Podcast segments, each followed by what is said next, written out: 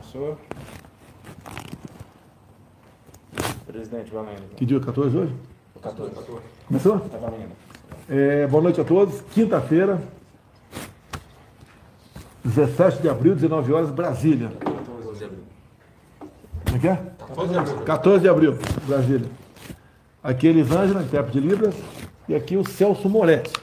É, Quem é o Celso Moretti? Ele é 28 anos, servidor da Embrapa, e há três é presidente da Embrapa. Por que eu convidei para comparecer aqui hoje? Que o Brasil vive né, na possibilidade de uma eminência de uma guerra da segurança alimentar. né? Vai falar do trigo e vai falar de fertilizantes, mas uma linguagem bastante simples, objetiva, de modo que você vai entender essa linguagem com muita tranquilidade. Tem até uns pãezinhos aqui. Nós fizemos um levantamento agora. O consumo por cabeça, né, per capita, por ano, de cada brasileiro está na casa de 55 quilos de trigo. Aí é pão, ajuda aí. Massas, Biscoito. biscoito. É o básico, né? É a alimentação é, mais popular que existe. E como é. Quanto o Brasil produz, quanto nós importamos, quanto a nossa dependência de trigo? Obrigado, presidente. É uma satisfação estar aqui com os que nos acompanham aqui no- nos canais. É, o Brasil é um importador ainda da- do- de trigo, como o senhor bem colocou. né? o Brasil produz algo em torno de 7 milhões de toneladas e tem uma demanda de 12 milhões. Então nós precisamos aí todo ano importar é, 5 milhões de toneladas, né, o que numa situação como a gente está vivendo agora, com essa guerra na Ucrânia, né, coloca aí o risco de abastecimento. Atualmente, esses 5 milhões de toneladas vem a grande parte de qual país? Maior, maior exportador de trigo para nós, né, da onde nós compramos mais, é com certeza os vizinhos aqui, os hermanos argentinos. A Argentina está com problema. Por exemplo, até há, pouco, há poucas semanas, o diesel estava bastante barato, né? o pessoal ia abastecer na Argentina e acabou existindo uma interferência de preço por parte do governo federal, né? por, por ser barato. E agora está em falta diesel na Argentina. Então, isso pode ter reflexo na produção de trigo naquele país. Bem, o que o Brasil está fazendo e desde quando, obviamente pela Embrapa, de modo que nós possamos conseguir a autossuficiência eh, de trigo no Brasil. É, a agricultura brasileira, presidente, ela é movida à ciência. né? Então, o Brasil, nós, a Embrapa, com- começamos a investir no melhoramento de trigo ah, há décadas. Né? O trigo ele é muito eh, produzido no sul do Brasil, então quem está nos acompanhando aqui nessa live no sul sabe da importância do sul do Brasil, né? mais de 2 milhões de hectares, 2 milhões e 300 mil hectares aí no sul do Brasil. E desde 2012, presidente, a Embrapa, com tecnologia, vem trazendo o trigo aqui para os cerrados. né? Nós estamos falando aqui no Cerrado Goiano, no Cerrado Mineiro, né? já temos aqui mais de 200 mil hectares. Recentemente, um produtor aqui, presidente, é o Paulo Bonato, aqui de Cristalina, que é pertinho, né? bateu o recorde mundial de produtividade do trigo, 9.630 eh, quilos de trigo por hectare. E agora... Peraí, 9 mil quilos e 600, 9.600 quilos por hectare. Isso, foi isso mesmo. Qual, presidente. qual é a média nacional? A média nacional está em torno de 2.400, 2.300, 2.400 quilos ah, de trigo por, por hectare. Então você veja que né, o Paulo Bonato, usando materiais da Embrapa, tecnologia da Embrapa, é mais de três vezes essa produtividade. Quer dizer, assim, em outros locais do Brasil, se buscar, eu sei que cada lugar tem uma tecnologia, pode ter uma tecnologia diferente pela temperatura, pela precipitação pluviométrica, etc. Mas dá para aumentar a produtividade, a produtividade do Brasil. Lá, com tecnologia, presidente, nós conseguimos fazer isso e, e tem mais, né? Estamos levando o trigo agora para Roraima, presidente. Problema do governador Denário e também do meu amigo lá, o Edenilson Bolsonaro, isso mesmo? O Marco Chifre. Vamos lá. O que, que você tem para falar de Roraima para a gente aqui? Não, nós, é, é, por, por, por não saber que era impossível fazer, nós fomos lá e fizemos, presidente. Nós levamos o trigo da Embrapa lá para Roraima, né, plantamos naquela região que é o Lavrado de Roraima, né, que é conhecido ali né, como o Cerrado Roraimense. É importante que quem nos acompanha aqui conheça, nós temos lá mais de um milhão de hectares de terras agricultáveis no, no estado de Roraima. São 20 mil hectares que podem ser usados com irrigação e nós produzimos trigo lá. Colhemos agora, presidente, a primeira, a primeira, os primeiros experimentos da Embrapa lá, um ciclo de 66 dias, né? Quem produz trigo no sul né, vai gastar entre 110 e 115 dias para colher. E lá em Roraima, 66 dias. Porque nós estamos Metade do. metade, metade Então, do em tempo. dois meses e pouquinho, você tem umas plantas e colhe. Exatamente. Porque nós estamos ali em cima praticamente da linha do Equador. Eu estou falando que o Roraima tem uma tabela periódica lá, tem tudo. né? Até eu falo de vez em quando, ó, se eu fosse rei de Roraima, deixa eu capaz de rei de Roraima, o que é rei? Vou mandar na área toda. Em, em 10 anos, ou um pouco mais do que isso, eu teria uma, uma economia Roraima semelhante à economia japonesa, dado a, a riqueza mineral que existe. Agora você fala também é, da riqueza voltada para a agricultura. Então temos aproximadamente um milhão de hectares de Roraima com irrigação pronto para produzir trigo. Isso, o, um milhão de hectares de terra disponível, 20 mil hectares nesse momento sistematizado para irrigação. né? Nós estamos plantando soja, né? tem arroz, tem soja e agora tem trigo também ah, lá, em Roraima, lá em Roraima. E, obviamente, tem a participação do governo do Estado também, né? Sem dúvida. Eu Ah, converso de vez em quando com o Denário, ele fala, ele fala bastante, o Denário, né? E fala muito do seu Estado, é, isso é bom, sinal que ele tem muita coisa aqui falar sobre o Estado. E olha só, se eu não me engano, o Ro- o Roraima, mais da metade do território é res- reserva indígena. Então, realmente, é um- é um Estado que, se nós aprovarmos a nossa lei, que está desde início do ano passado no parlamento, que permite ao indígena, se ele assim ou quiser, poder fazer uso da sua terra como o fazendeiro do lado faz, Roraima realmente vai explodir, no bom sentido, no tocante à economia. Reservas minerais, agricultura, o que falta para nós, e muito né, quando vai para reservas minerais, é nós agregarmos valor. É injusto você exportar mineral in natura, porque isso vai acabar um dia. Lógico, tem coisas que vai levar 100, 200 anos para acabar, outras 30, 40 anos para acabar. É injusto, porque você não agrega valor nenhum. Você pode ver, a bateria de nióbio, que eu lembro muito bem, né? É, na pré-campanha minha, como o pessoal, muitos batiam em mim, zombavam de mim quando eu falava de nióbio, de grafeno, a bateria de nióbio já é uma realidade. Lá no ciclotron de Brasília, tem a pequena bateria de nióbio, logicamente estão sendo aperfeiçoadas, também com grafeno, e a qualidade dela recarga em poucos minutos. Imagine a revolução tecnológica que teremos na indústria automobilística com a bateria de nióbio grafeno. Voltando para Roraima, você tem esperança que Roraima brevemente comece a ser uma potência na produção de trigo? Ah, essa é a nossa esperança, presidente. É, é, nós ah, ali temos, temos tecnologia, né, temos ah, uma equipe, né, um time da Embrapa, né, que conta com nossa equipe de Roraima, tem a nossa equipe aqui da Embrapa Cerrados, que é uma das nossas 43 unidades. Né? A Embrapa tem 43 unidades hoje em todo o território brasileiro, né? e nós estamos apostando muito nessa questão ah, do trigo no Cerrado, aqui no Cerrado e também no Cerrado lá no Lavrado de Roraima. A Embrapa é uma realidade, uma coisa que nos orgulha. O mundo todo tem contato conosco e com a Embrapa, obviamente. Foi criada em 73 a Embrapa? Exatamente, presidente. 1973, naquela época, presidente, o Brasil era importador de alimentos. Né? Para o senhor imaginar, nós importávamos carne da Europa, né? e quem se lembra aí, os mais experientes que estão aqui nessa live, é, hão de se lembrar que em 1986 houve o desastre de Chernobyl, né? aquele desastre radioativo lá, e nós compramos carne. O Brasil hoje é o maior exportador de carne do mundo, e naquela época a gente estava com medo que a carne viesse contaminada com radiação aqui para o Brasil. Nós importávamos naquela época leite dos Estados Unidos e só para ficar em três presentes, feijão do México.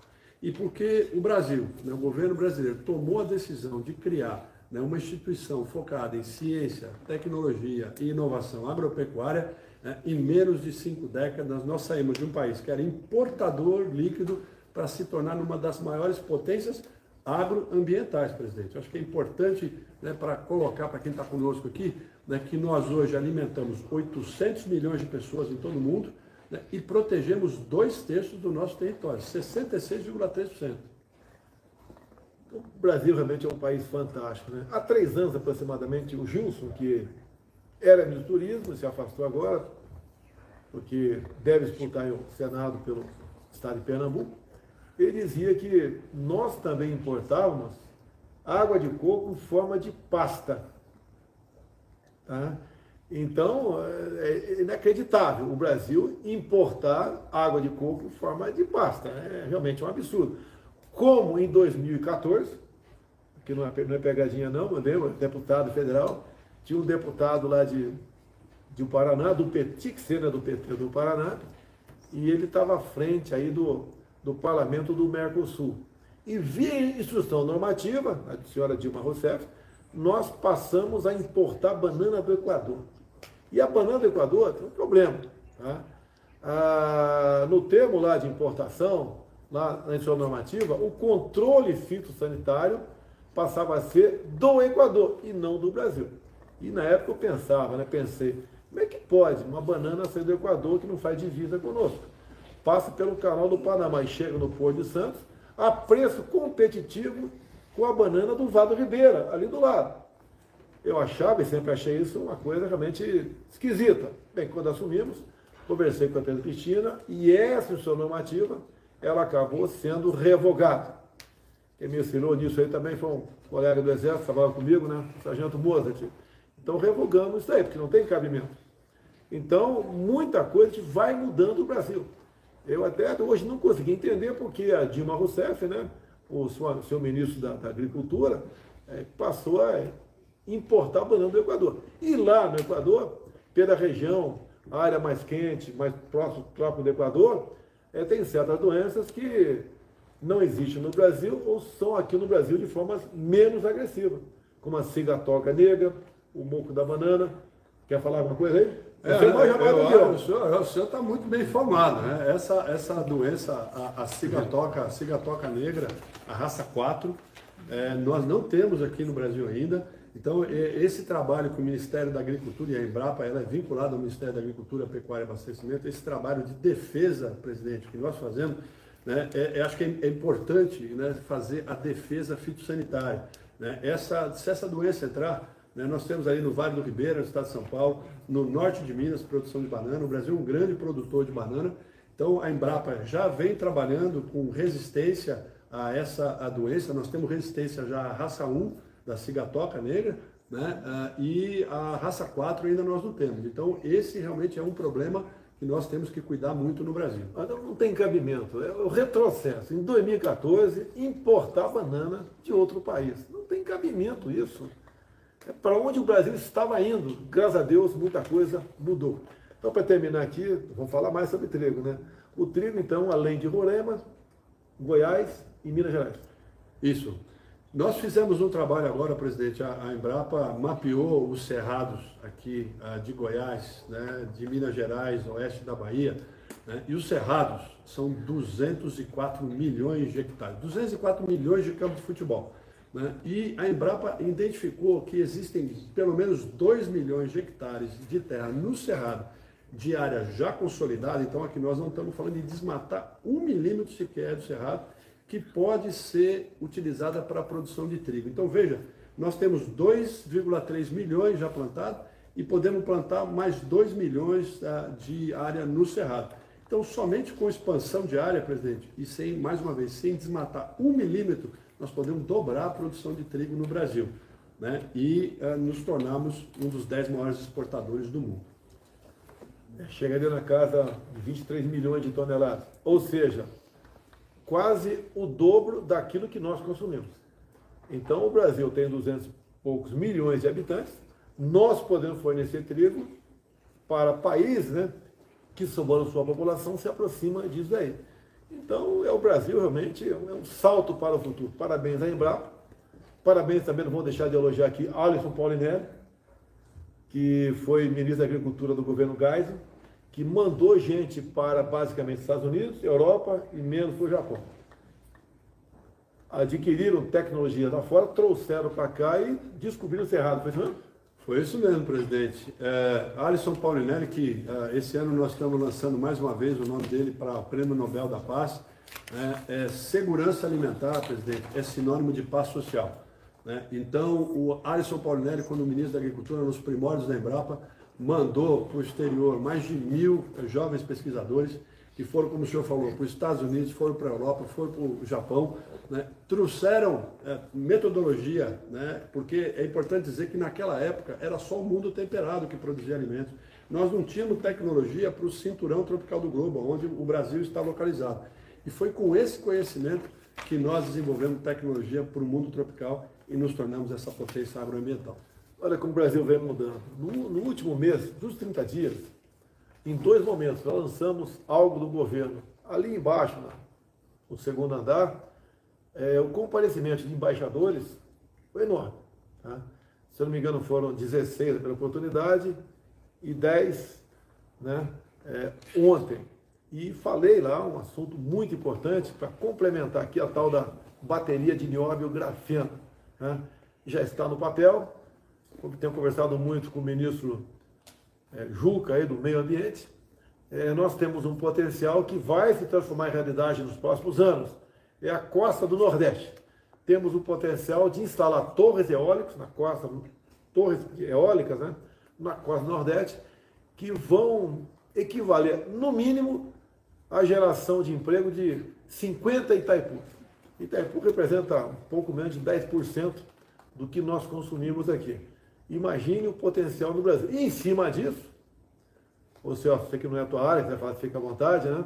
É, nós vamos produzir também, porque o que você fazer com 50 Itaipu? Vai sobrar energia.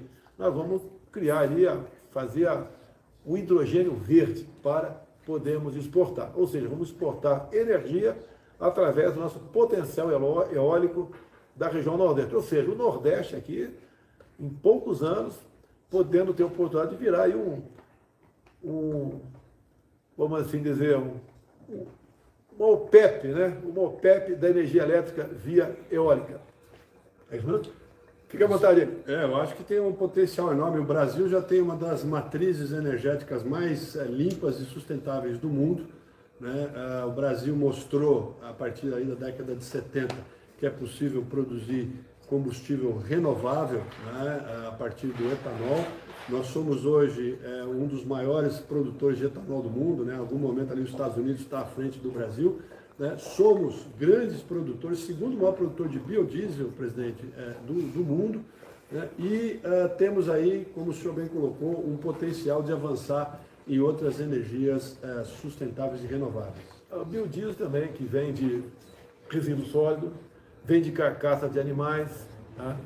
É, o Brasil realmente, lá com o ministro Bento Albuquerque das Minas e Energia, o ministro Juca do Meio Ambiente, entre outros atores do governo, né? e iniciativa privada, que é a mais importante de tudo, é, se desponta como uma grande potência no tocante à energia limpa para o futuro. Enquanto se traz a pergunta aqui, só curiosidade, né? Olha o que é a imprensa brasileira. Mesmo dia, 13 de abril, aqui o Metrópolis. Bolsonaro erra ao dizer que a inflação dos Estados Unidos é maior do que a do, é maior do que a do Brasil. No mesmo dia, poder tremer a zero. Inflação no Brasil sobe menos que nos Estados Unidos e zona do euro. Fake news? Agora, como é que se consegue isso aqui? É você dando credibilidade à imprensa que publica a coisa certa. E você vai acabar confiando nessa imprensa. Jamais jamais um projeto de lei para regulamentar mídias. A semana passada, por nove votos, apenas né, nove votos, nós conseguimos manter ali, não aprovar a urgência do projeto de fake news, que vai ser um desastre para a informação do Brasil. Você vai ficar escravo de coisas tipo Metrópole, tipo Folha, tipo, tipo Jornal Globo, essa, essa, essa, esses órgãos de, de, de imprensa que muito mais desinforma do que informa. Pelo que eu estou sabendo, parece que o, o, o, projeto, né, a urgência urgentíssima, será reapreciada pela Câmara dos Deputados. Eu peço aos deputados que votaram sim, tá, que não repitam o voto, né, vote não. Afinal de contas, quem quer aprovar esse projeto? São três ministros do Supremo Tribunal Federal, que por coincidência são os mesmos que estão no TSE, têm interesse em censurar as mídias sociais, três ministros, tá certo? Isso não é crítica, não, é uma constatação não deviam estar se metendo nisso. Tá? Juiz não é para fazer lei. Juiz quer fazer lei, peça demissão, se candidate e vá fazer lei na Câmara, no Senado, Assembleia Legislativa ou Câmaras Municipais. Não é para fazer lei lá dentro. Tá? E né, é, entendo que estamos com a razão, Tenho falado com alguns parlamentares que votaram sim, alguns de forma equivocada, como uma, uma deputada lá de Mato Grosso do Sul, minha amiga, ela já falou que se equivocou, tá certo? Foi a Tereza Cristina, tá? se equivocou, não vai votar mais sim nessa urgência, caso ela seja apresentada é, novamente. Liberdade de imprensa, né? liberdade de expressão tem que investir. Se alguém te ofender ou ofender a mim, entre na justiça. E a pena não é prisão. A pena é, geralmente é pecuniária, tá certo? Primeira pergunta, Cid. Boa noite, presidente Bolsonaro. Boa noite, presidente da Capa, Celso Moretti. Doutor Moretti, eh, já são quase dois meses de guerra entre Ucrânia e Rússia, e agora acho que já podemos ter uma noção maior do impacto na importação de fertilizantes. Eu gostaria de perguntar ao senhor, até aqui, qual o impacto falta ou faltará fertilizantes para o agro brasileiro e se há algum programa de ajuda nesse momento de dificuldade. Obrigada, boa noite. Muito bem, muito obrigado pela, pela pergunta. É, o produtor brasileiro, é, ele, é, ele planeja com antecedência. Né? Nós temos um agro que é extremamente competitivo, né? um agro que é sustentável, né? e, e, eu digo que essa, a, o impacto dessa guerra, nesse momento, ainda não é sentido no, a, na, no abastecimento de fertilizantes. Né? Os nossos produtores já tinham comprado fertilizantes né, para a safra de inverno, né, e uh, estão se preparando agora para a segunda safra aí, uh, a partir de setembro. Né. A, a Embrapa, eh, com apoio do Ministério da Agricultura, né, com apoio do Senado, nós estamos indo a Campo Presidente, estamos visitando 48 polos agrícolas em todo o território brasileiro, né, nós vamos cobrir aí uma área de quase 70 milhões de hectares, 70 milhões de campos de futebol, levando a caravana Fértil Brasil Embrapa, né, com apoio da Secretaria de Assuntos Estratégicos, né, do, do, nosso amigo Almirante Rocha. Né, nós vamos estar lá é, transferindo a melhor tecnologia para o produtor rural brasileiro, para aumentar a eficiência de uso do fertilizante de 60% para 70%, e o impacto desejado, presidente, é uma economia de um bilhão de dólares nessa próxima safra que começa aí a ser plantada em setembro. Então, é, é, um problema, obviamente, o Brasil tem uma dependência enorme né, do mercado externo, nós vamos falar um pouquinho mais à frente, né, presidente, sobre essa questão dos fertilizantes, né, mas a, a Embrapa, né, o Brasil está uh, reagindo a esse momento e nós vamos com certeza suplantá-lo. Okay. Amanhã, às 10 horas, tem um, um passeio de moto, né, uma motociata, de São Paulo até Americana, que se inicia, a largada é 10 da manhã lá no Sambódromo. Estarei presente, fui convidado, estarei presente e irei até a Americana.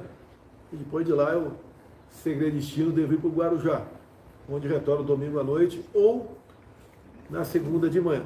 Também quero complementar aqui no dia de hoje o nosso, o nosso não, né? O Santos Futebol Clube completa 110 anos de existência. Santos, 110 anos de existência, parabéns. É, domingo o Santos vai jogar 11 da manhã o Campeonato Paulista com o Goiás. Tá? Curitiba? Curitiba. Curitiba. O Goiás acho que é o Palmeiras o Goiás aqui no sábado, aqui, se não me engano. Tá? É, então está previsto. A direção do Santos está tá, tá avisada já não? Sim, então já, já conversamos com a direção do Santos. Eu quero prestigiar o jogo. E obviamente, né, vou comparecer com a camisa branca do peixe. É, espero que o, o time adversário aí, o Curitiba, Curitiba, me perdoe, o pessoal coxa de Curitiba me perdoe, né? Eu não posso ir na, no campo lá na, na, Vila Belmiro, onde eu fiz um gol o ano retrasado. Muitos jogaram lá, poucos fizeram gols, né? Fiz um gol, eu tenho que estar lá do lado do, lado do Santos. Até porque o Santos é um time que terminou uma situação bastante difícil, né? O Campeonato Brasileiro no passado, estava na iminência rebaixado, recuperou, teve, no meu entender, um brilhante resultado é, no primeiro jogo, o Fluminense, lá do Janeiro, o Fluminense que foi campeão carioca, é assim mesmo? O pessoal flamenguista é mesmo? Sim, senhor. O Fluminense foi campeão carioca e empatou com o Santos. O Santos é um time que, pelo que tu indica, eu não sou comentarista esportivo, é um time ainda em formação, é, mas a garotada lá está com muito gás, com muita vontade e muita vibração. E o Santos, né, eu tenho que reconhecer, sempre foi um celeiro de craques, tá? de jogadores excepcionais. Gente, apesar de eu torcer para o Palmeiras e São Paulo, eu torço para que o Santos revele craques é, para todos nós é, brasileiros. Então, boa sorte ao Santos. O Coxa, me desculpe, né? A torcida vai ser discreta para o Santos. Se a torcida Santista me autorizar, eu boto uma camisa. Eu tenho uma autografada pelo Pelé, mas não vou levar porque está guardada aqui com muito carinho. Né? Tudo bem. Então, amanhã, 10 da manhã, estarei em São Paulo. Uma motocicleta até, até, até Americana. É, todos são, eu fui convidado, todos são convidados. É, pelo que eu sei, né? Se alguém está cobrando alguma coisa, está pagando porque você quer, ninguém é obrigado a pagar nada. Tá? E vamos lá, é um passeio, é um passeio em defesa dos nossos valores, da democracia, luta pela liberdade, é, luta para que cada vez mais todos aqui no Brasil né, venham para dentro das quatro linhas da Constituição, né, etc. Dizer a vocês, quando se tiver para outra pergunta aí, é, tivemos há pouco de eleições na França, onde para o segundo turno vai o Macron, Macron atual, atual presidente, e a senhora Le Pen. Então, parabéns à França, olha aqui, a fotografia. Uma urna, o pessoal votando num papel. A França é um país muito mais desenvolvido que nós e votando num papel.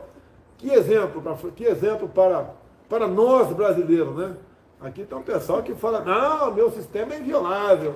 Mas, quando o Exército apresenta sugestões para aperfeiçoar o sistema, e nas sugestões, pelo que eu sei, não tem o voto impresso, o pessoal até carimba confidencial. É diz que é, não se pode, não se pode demonstrar tudo que está ali, porque algum hacker pode entrar. Então, a urna não é inviolável, né? A urna é penetrável sim. Mas não vamos discutir esse assunto aqui, tá certo? As Forças Armadas estão tratando desse assunto e tenho certeza, foi marcado uma reunião há poucos dias entre a técnica das Forças Armadas né, e o da, do TSE. Foi desmarcado por parte do TSE, foi marcada uma nova data Espero que essa nova data aconteça e haja ali um debate entre técnicos, que eu estou por fora do que está sendo discutido ali, tá? que eu não sou técnico de informática, não, não conheço, tá? e o pessoal do Exército, da Marinha e da Aeronáutica são excepcionais. Nós temos, como é que é o nome lá? Não é batalhão, não? Guerra Cibernética? O Condecido. O que é Condecido? Comando. comando de Defesa Cibernética. Nós temos um Comando de Defesa Cibernética, um ter militar das três forças, eu parece mais de 200 militares que entendem com profundidade essa questão né, de, de guerra cibernética, internet. Muitos são formados pelo INE, pelo ITA. Então, sabe, temos certeza que vão chegar a bom termo, né? E dizer, quer deixar bem claro, as Forças Armadas não estão se intrometendo no TSE. Foi o TSE que convidou as Forças Armadas a participar é, do sistema eleitoral. Ok? Eu posso adiantar duas coisas que eu já vi dizer nessas poucas propostas das Forças Armadas. Uma, que os votos sejam totalizados nos respectivos estados, ou seja, nos TRS, como era feito a questão de poucos anos atrás. E uma outra sugestão, né? os votos que, quando são transmitidos para Brasília, vão para uma sala secreta. Olha, meu Deus do céu, a contagem tem que ser pública, mas vai para dentro de uma sala secreta. Que continue para a sala secreta. Né? Pela, pela proposta nós estamos sabendo, não tem problema. Só que o mesmo canal que leva uma sala secreta vai levar para outra sala aberta, onde está ali estão as Forças Armadas, a CGU, é, OAB e mais umas 10 entidades foram convidadas também pelo então, pelo então presidente do TCE, o ministro Barroso. Então temos tudo para fazer eleições tranquilas, sem problemas, só questões técnicas, não vai ter o voto impresso, não vai ter o voto no papel, de modo que nós possamos ter uma eleições sem suspeição. Certo? sem suspensão. Outra pergunta assim. Salve, muito boa noite, presidente Jair Bolsonaro. Boa noite, o presidente da Embrapa, Celso Moretti. Eu queria perguntar ao presidente da Embrapa sobre a tecnologia brasileira de sementes, de matrizes na área animal né? Se essa tecnologia ela tem muito de exclusividade ou, já foi dominada também por várias partes do mundo. Eu vi, é, é, presidente da Embrapa, de que estão transferindo tecnologia do Brasil para a África com investimentos chineses. Isso é verdade? Obrigado. Muito obrigado pela, pela pergunta. É, o Brasil foi capaz, né, nessas últimas cinco décadas, né, de desenvolver tecnologia de melhoramento genético vegetal e animal. Né? Eu estava contando aqui ainda mais cedo para o presidente, nós trouxemos o gado indiano da, da Índia, trouxemos o gado europeu, né, da, da, da, Holanda principalmente, é, cruzamos, adaptamos esses animais aos trópicos, é, cruzamos aqui e criamos o gado girolando. Né, e disse que, presidente, esse não estava na Arca de Noé, né, foi um híbrido que foi desenvolvido aqui é, pelo Brasil. O Brasil tem tecnologia, as empresas privadas têm grande domínio na parte de transferência de embriões. Né? Tem empresas brasileiras que, inclusive, presidente, atuam né, no continente africano, atuam em outras localidades do mundo. Né? Existe, veja, o continente africano hoje tem 65% das terras agricultáveis do mundo, né? são 400 milhões de hectares de savana. Em 2006, presidente, primeira vez que eu fui à África, os chineses já estavam lá é, desenvolvendo ali, a, a, a, aproveitando espaços né, que estavam ali disponíveis. Né, e eu tenho advogado, e já existem empresas brasileiras trabalhando lá, né, e eu tenho advogado que nós precisamos também ocupar esses espaços, levando o setor privado. Né? A ideia não é a, fazer, vamos dizer, né, apenas ajuda humanitária, que é importante, obviamente, né, mas nós temos é que gerar divisas e trazer recursos para o Brasil, e é isso que nós temos feito em parceria com o setor privado. O Brasil colabora com o mundo todo. Nós temos recebido visitas de chefes de Estado da África subsaariana que pedem nosso apoio para ajudá-los na agricultura. E nós colaboramos é, com o mundo todo.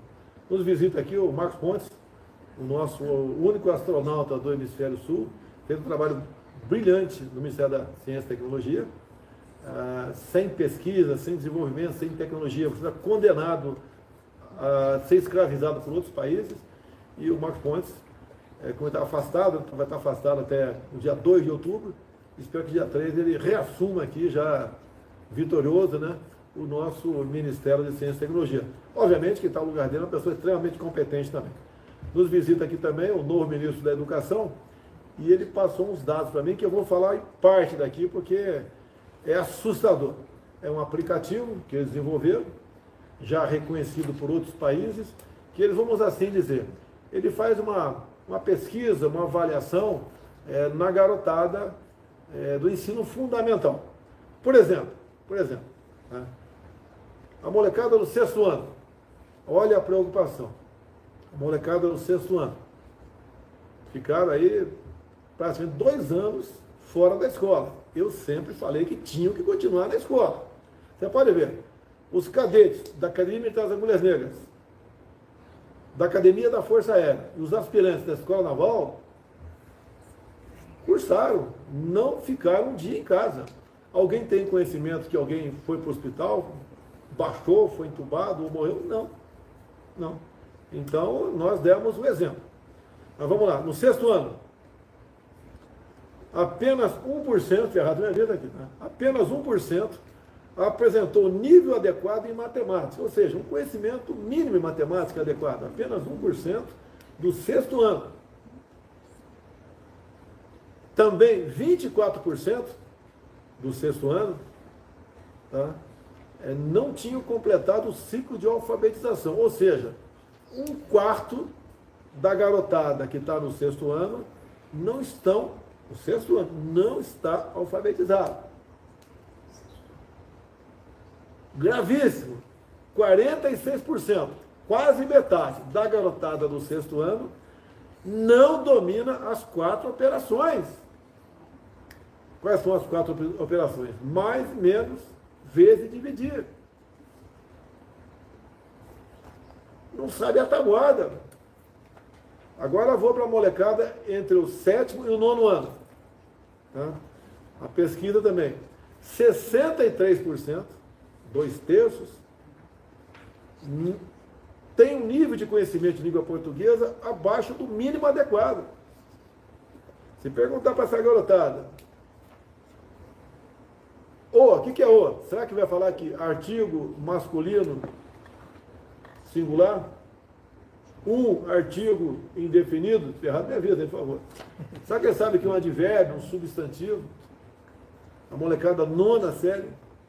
E olha só, na nona série também, na sétima, oitava e nona série, 95% ficaram abaixo do conhecimento mínimo de matemática.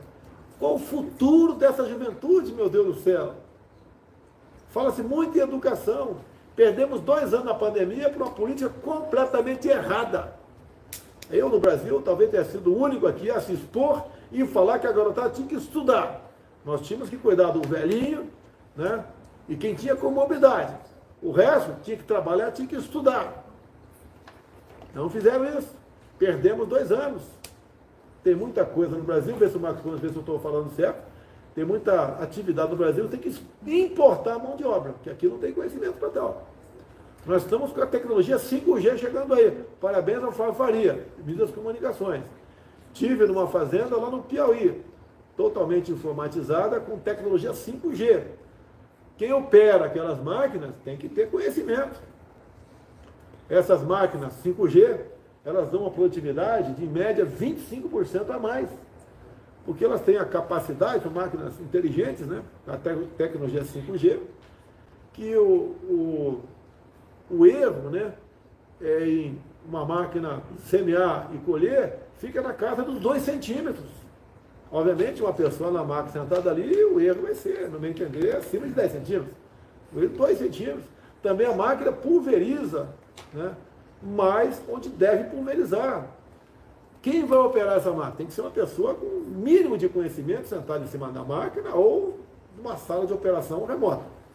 Aí tudo bem, vamos lá. Sim. Pois não, você com a palavra. Obrigado, presidente. Eu só gostaria, o senhor eh, trouxe vários exemplos muito interessantes.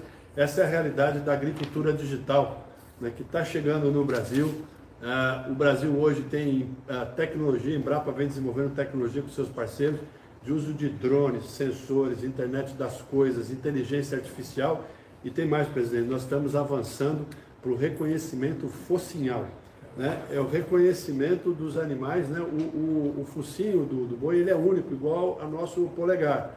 Né, então nós estamos avançando com tecnologia para reconhecer cada animal né, pelo focinho, com inteligência artificial. Eu estou preocupado porque eu sou palmeirense, sou pouco. Realmente, complemento, por favor. Não, então é, é, essa é uma realidade da agricultura é, digital que realmente chegou, né, e que nós vamos ainda avançar ainda mais né, como um grande é, produtor de alimentos, fibra e biologia com essa tecnologia digital. É assim que a gente consegue aí melhorar o que nós produzimos, conseguimos produtividade e os preços caem. Não é defendendo controle de preço. Já tivemos experiência no Brasil no passado, tivemos na Venezuela também há pouco tempo, controle de preço, levou o quê? Não levou à inflação, não levou ao desabastecimento. Com preço controlado, ninguém vai produzir algo para vender com prejuízo. Jogo rápido aqui, né? Eu fiquei chateado, não como capitão do Exército, como cidadão brasileiro, parte da mídia, atacar as Forças Armadas, comprar o Viagra, comprar 30 mil comprimidos de Viagra. Ô jornalistas, pelo amor de Deus, vocês dizem que são jornalistas investigativos, né? Escreve uma besteira dessa. O Viagra aqui, o, cujo princípio ativo é que sildenafila é usada para hipertensão arterial, entre tantas e tantas outras coisas. É, também a questão do Botox, bateram muito nas Forças Armadas. O Botox é usado, eu não sabia, tá? para, para algumas patologias neurológicas, distonia, doença de Parkinson, espasmo miofascial, etc. Falaram também no, como é que é, um implante peniano aí, prótese, prótese peniana. Olha, foram duas do Hospital Central comprado ano passado, abriu-se licitação para comprar aproximadamente 30. Né? Mas não quer dizer que não comprou 30. É por que bota 30? Ele bota a projeção, coisa deve ser usada, é uma margem a mais para não fazer uma nova licitação. E cada licitação custa uma fortuna. E o ano passado, se não me engano, foram duas, né? Duas próteses. Agora, para que usar essa prótese? O cara faz um, uma cirurgia de próstata e tem, passa a ter disfunção erétil. É, por que não dar essa prótese para ele? E tem gente também, não sei se saiu para isso, não sei, eu já vi falar que tem gente que tem fratura do pênis. Não sei como, não pergunte como, mas existe isso aí, tá certo? E parece que, parece, não tenho certeza, que se usa essa, essa prótese peniana para isso. E no mais, né, é, os militares, eu, né, a gente desconta um percentual todo mês no nosso conta-cheque, e quando há o procedimento cirúrgico, descontam mais ou menos 20% daquele procedimento, tá certo? E o dinheiro é nosso. Agora, aí vem os memes, vem as brincadeiras, né? Um até gostei, né? A, a, a nossa pílula jamais será vermelha, está lá a pílula azul do Viagra, tudo bem, mas quem leva para a maldade Isso é um crime contra as Forças Armadas, que não é minha, não, é de todos nós.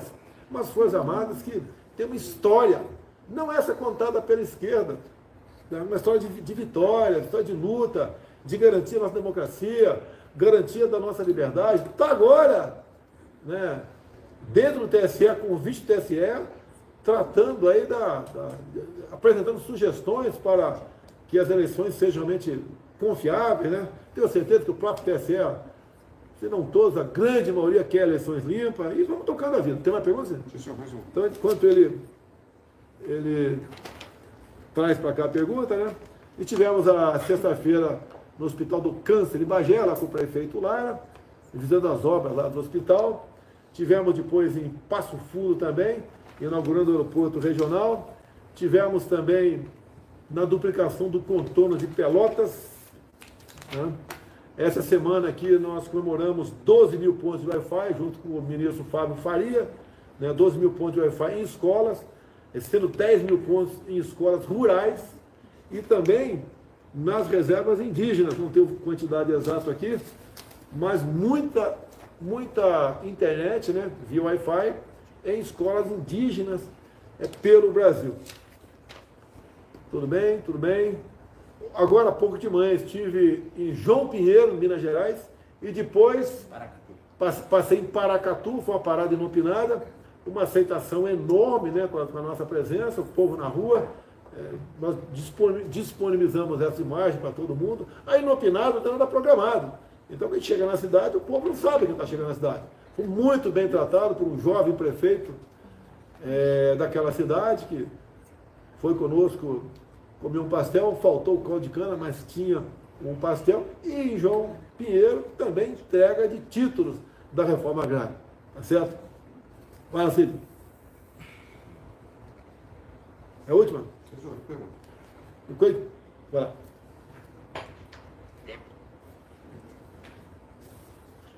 Boa noite, presidente Bolsonaro. Boa noite ao presidente da Embrapa, Celso Moretti. Doutor Moretti, a pergunta é sobre os atos de violência que nós já assistimos no país contra centros de pesquisa agropecuária.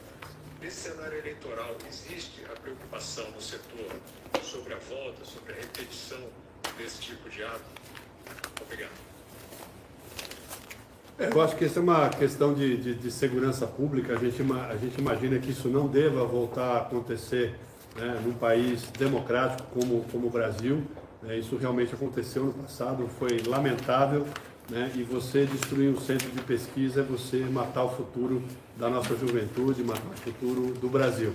Né? A ciência ela está aí, a ciência agropecuária transformou o Brasil né? e nós temos aqui sempre apoiar o desenvolvimento dos centros de pesquisa e não destruir. É, temos uma imagem, o Fiuza perguntou, né?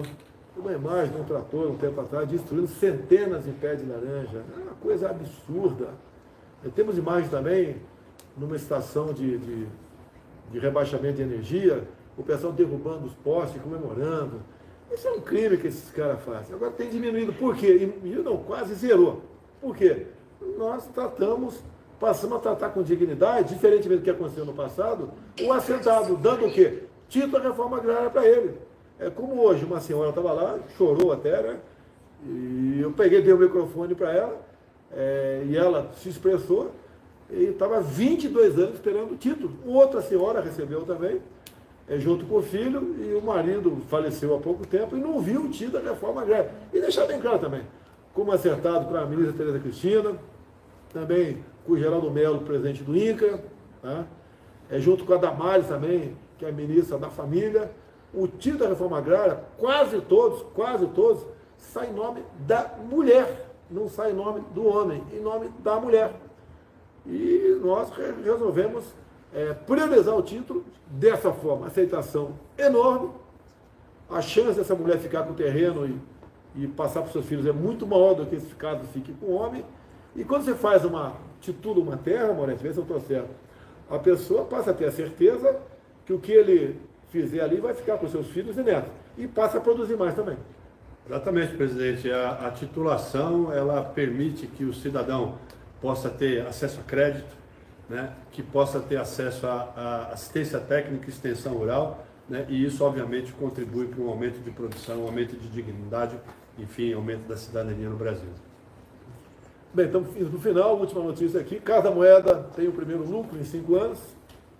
Tá fazendo a nossa parte. Moretti, alguma coisa para completar aqui? Não, presidente, só dizer que a, a, Embrapa ela segue à disposição ao lado do produtor brasileiro, ao lado do agro brasileiro, é um setor, esse setor que responde por 27,4% do PIB né, e que só, nós, só, só nós fizemos isso porque o Brasil investiu né, na pesquisa agropecuária, investiu na Embrapa né, e nós temos muita satisfação de fazer parte dessa história. É, então, indo para o encerramento, né, amanhã às 10 da manhã, um passeio de moto de, do Sambódromo de São Paulo até, até Americana. Eu liguei agora há pouco para o prefeito de São Paulo, Ricardo Nunes. É, não sou eu que estou organizando, mas eu convidei. Talvez ele compareça ao local da concentração. E, se Deus quiser, vai dar tudo certo. É uma demonstração é espontânea de motociclistas de São Paulo e região, né? sempre mostrando o seu patriotismo, a sua vibração, a sua crença na democracia, o seu aviso, olha, liberdade não se mexe, né? Estamos juntos aqui, liberdade acima de tudo. O pessoal deve saber, logicamente sabe, né? Porque a rodovia Presidente Dutra foi relicitada há poucas semanas e além de nós baixarmos o pedágio em, em torno de 30%, é, nós zeramos o imposto para motociclistas.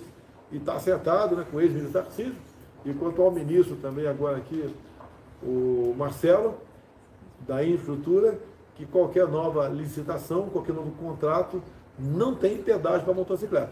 Porque o que se arrecadava eh, de pedágio equivalia a aproximadamente 0,2% do montante, quase nada. Então, o motociclista, ao não pagar pedágio, o risco de sofrer acidente, que era muito alto na região de pedágio, diminui bastante. Porque ali, quando os caminhões param, sempre fica um pouco de hora na pista, além de dar um conforto, né? dar mais segurança e também economia. Amanhã então, vamos lá pessoal, 10 da manhã largada, hein? Amanhã é sexta-feira, Campo Santana. Santa. Sexta-feira Santa. É sexta-feira santa. Feriado, tá certo? E vamos lá para a Americana. E tem lá um ponto de, de dispersão, né? Talvez tenha um carro de som para alguém falar alguma coisa lá e depois cada um segue destino. Antecipadamente eu agradeço a todos que porventura participem desse, desse passeio motociclista. É outra coisa, pelo que eu sei, tem que pagar nada não. Quem está pagando aí, poxa, não sei não, hein? Abre o olho, olho vivo aí. Moretti, até a próxima. Obrigado a todos da Embrapa, na pessoa é, do Moretti. Esse é um país que vai para frente. Ok? Até quinta-feira que vem, se Deus quiser.